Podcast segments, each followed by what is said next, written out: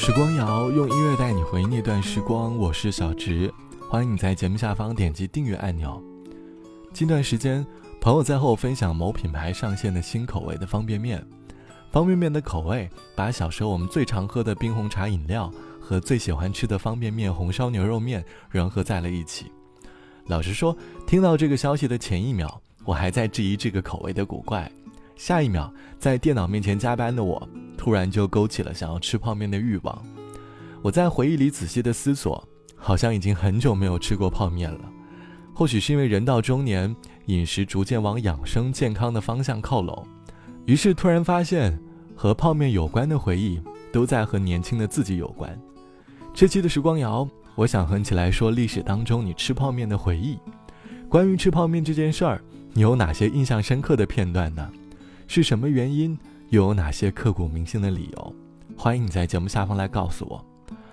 泡面可以说是我初入上海打工时，周末和加班后快速满足味蕾的方式。因为拿着微薄的实习工资，再加上自己技艺不堪的厨艺，于是只能在超市购买自己想吃的食材，把所有食材的味道都依托于泡面的调料包，让自己可以在调料包当中邂逅独特的美味。而那时，便是我最简单的一份快乐。为何男孩都这副德性，没法忍受欲望停定？年轻要任性，外出要尽兴，热恋也像驱车过境。好好观光亲手摄影，抱抱陌生的背影，然后你继续行程，换片座城，护照里盖上角色签证，游客是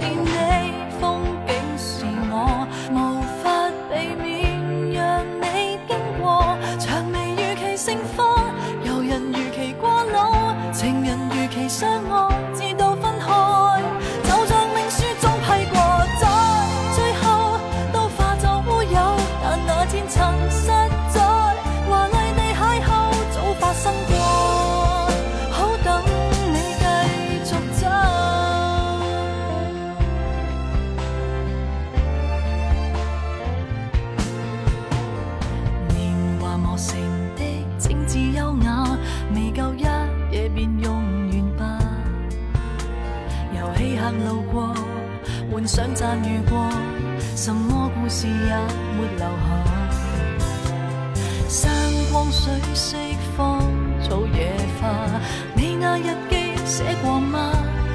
难道我美丽年华为装饰一下夜里你那无聊的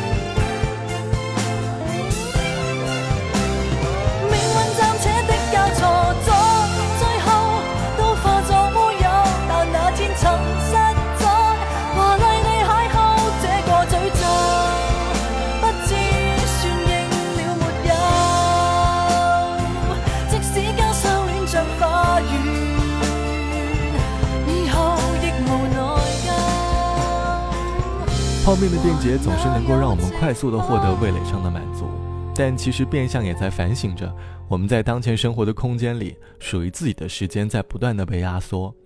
就像网友毕先生说，毕业后不顾家里人的阻碍，一口气的拼命往前冲，为了能做出自己的业绩，每天都加班很晚。本身不太会做饭的我，出于省钱的目的，在网上购置了一箱泡面，在公司加班，回到家后经常忘记吃晚饭。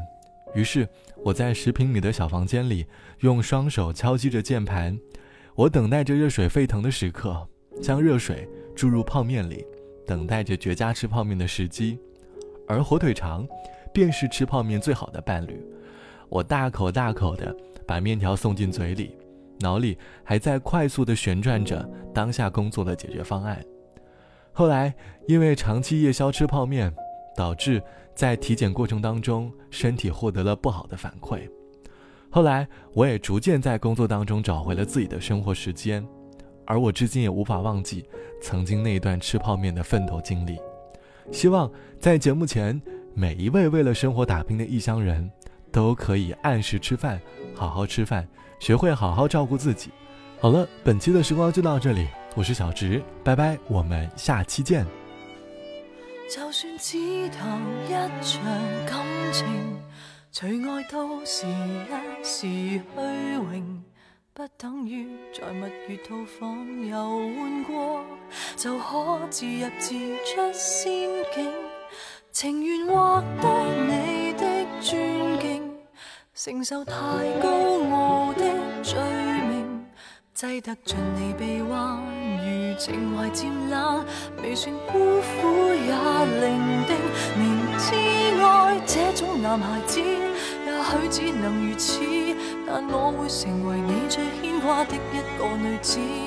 朝朝暮暮让你猜想如何驯服我，若果亲手抱住，或者不必如此。许多旁人说我不太明了，男孩子不受命令就是一种最坏名字，笑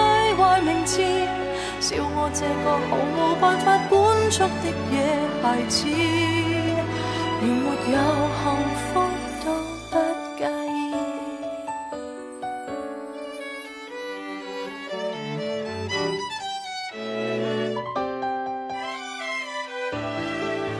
若我依然坚持忠诚难道你又适合安定？真可惜，说要吻我的还未吻，自己就自梦中苏醒。离场是否有点失敬？还是更轰烈的剧情？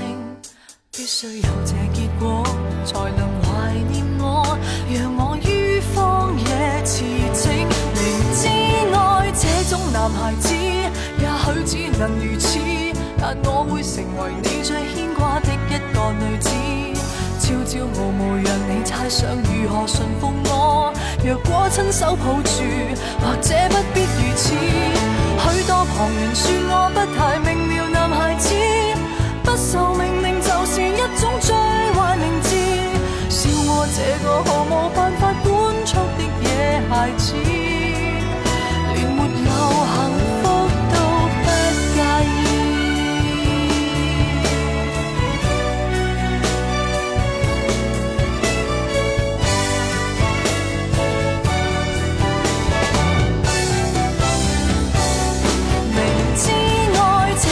男孩子，也许只能如此但我会成为你最牵挂的一个女子，朝朝暮暮让你猜想如何驯服我。若果亲手抱住，或者不必如此。许多旁人说我不太明了，男孩子不受命令就是一种最坏名字。我也笑我原来是个天生的野孩子。